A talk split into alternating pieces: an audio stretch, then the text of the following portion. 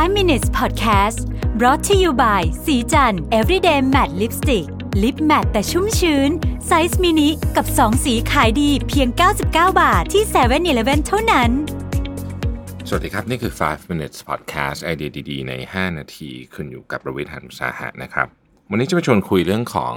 durable skill จริงๆตอนแรกที่ได้ยินผมก็งงว่าให้มันมีสกิลหมวดใหม่มาอีกแล้วนะฮะก็ไปอ่านปรากฏว่าจริงๆมันก็คือพวก soft skill นี่แหละนะครับแต่ว่ามันมีชื่อที่เอ่อองค์กรหลายองค์กรเขาเริ่มใช้กันเขาเรียกว่า power skill หรือว่า durable skill นะครับซึ่งมันก็จะเป็นของพวก creativity adaptability time management อะไรพวกนี้เป็นต้นนะครับเขาบอกว่าอย่างที่เราทราบกันนะพวกนี้เนี่ยมีความสำคัญมากขึ้นเรื่อยๆนะครับในยุคที่ เอ ไอ เข้ามาในยุคที่อะไรเข้ามาองค์กรจะพยายามมองหาของพวกนี้มากขึ้นเรื่อยๆคำถามคือมันวัดยังไงอันนี้เป็นคำถามสำคัญมากทุกคนบอกว่าดีมี soft skill นู่นนี่คำถามคือมันวัดยังไงมันวัดยังไงนี่มันมันมันมองได้หลายมุมวัดตอนรับคนเข้ามาก็เรื่องหนึ่งแล้วถ้าเกิดคุณบอกว่าคนเนี้ยเราจะพัฒนา durable skill ให้เขาจะพัฒนา power skill ให้เขาเนี่ยเสร็จแล้วจะรู้ได้ไงว่ามันดีขึ้นก็ต้องมีวิธีวัดถูกไหมฮะพอพูดถึงเรื่องการวัดมันก็จะเริ่มยากละเพราะว่าอันนี้มันเป็นของที่จับต้องไม่ได้มันเป็นของที่คือสมัยก่อนเนี่ยคนที่รู้สึกว่าเออคนนี้ครีเอทีฟก็ก็ก็จะทุกคนจะรู้เออคนนี้เป็นคนครีเอทีฟแต่ว่าตอนนี้เราอยากพัฒนาครีเอทิวิตี้ทุกคนน่ะคุณวัดไงอันนี้เป็นโจทย์อันนี้เป็นโจทย์ใหญ่ผมเอาบทความมาจาก World Economic Forum นี่เขาบอกว่าอันอันที่หนึ่งเลยเนี่ยหนึ่งเลยนะบอกว่าอย่าโยนเรื่องนี้ให้ เอช อาร์ นะเพราะว่าเรื่องนี้มันเป็นเรื่องที่ต้องช่วยกันคิดทีมบริหารทั้งหมดต้องมานั่งคิดถามว่าวัดยังไงก็ต้องถามก่อนว่าบริษัทจะเอาอะไรเราต้องการเป็นองค์กรแบบไหนเราต้องการเป็นองค์กรที่มี adaptability สูงไหมเพราะฉะนั้น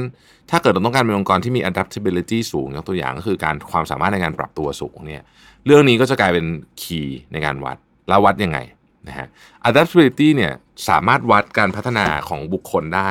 ผ่านวิธีการเช่นฟีดแบ็กนะฮะ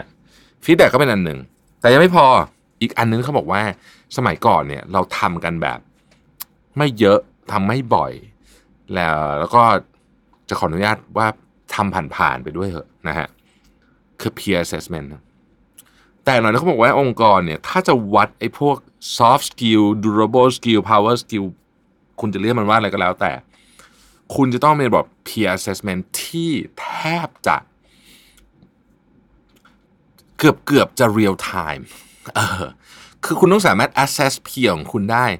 ตลอดเวลาตั้งแต่ออกมาจากห้องประชุมนะฮะ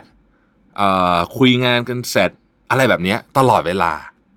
คุณต้องมีระบบเนี้ยให้คนทั้งองค์กรเนี่ยสามารถ assess คนต่างต่างคนได้ตลอดเวลาเพื่อเห็นกราฟเพื่อเห็นอะไรพวกนี้ซึ่งมันเป็นมิติใหม่มากๆในองค์การทำงานลองนึกภาพดูโอ้โหเรา assess คนตลอดเวลาแต่เราเราลองคิดดูถ้าเกิดว่าเรา assess คนอื่นตลอดเวลานะครับโดยโดยโดยต้องต้องต้องคิดว่าโดยพื้นฐานของของความหวังดีก่อนนะข้อมูลพวกนี้เนี่ยมันจะทำให้เห็นเลยว่าสิ่งที่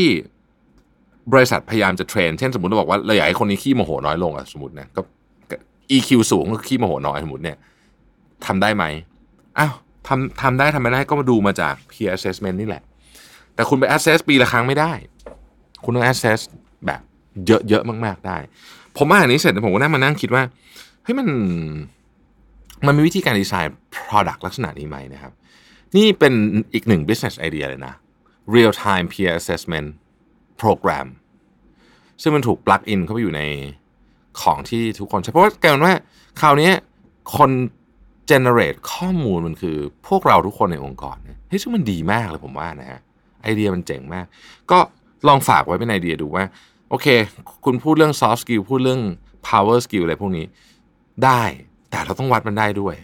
แล้วบางทีเนี่ย real time peer assessment program เนี่ยอาจจะเป็นหนึ่งในวิธีการวัดที่ promising ที่สุดละในตอนนี้นะครับขอบคุณที่ติดตาม ไฟว์ มินิทส์ ครับ สวัสดีครับ ไฟว์ มินิทส์ Podcast Presented by สีจัน Everyday Matte Lipstick Lip Matte Size Mini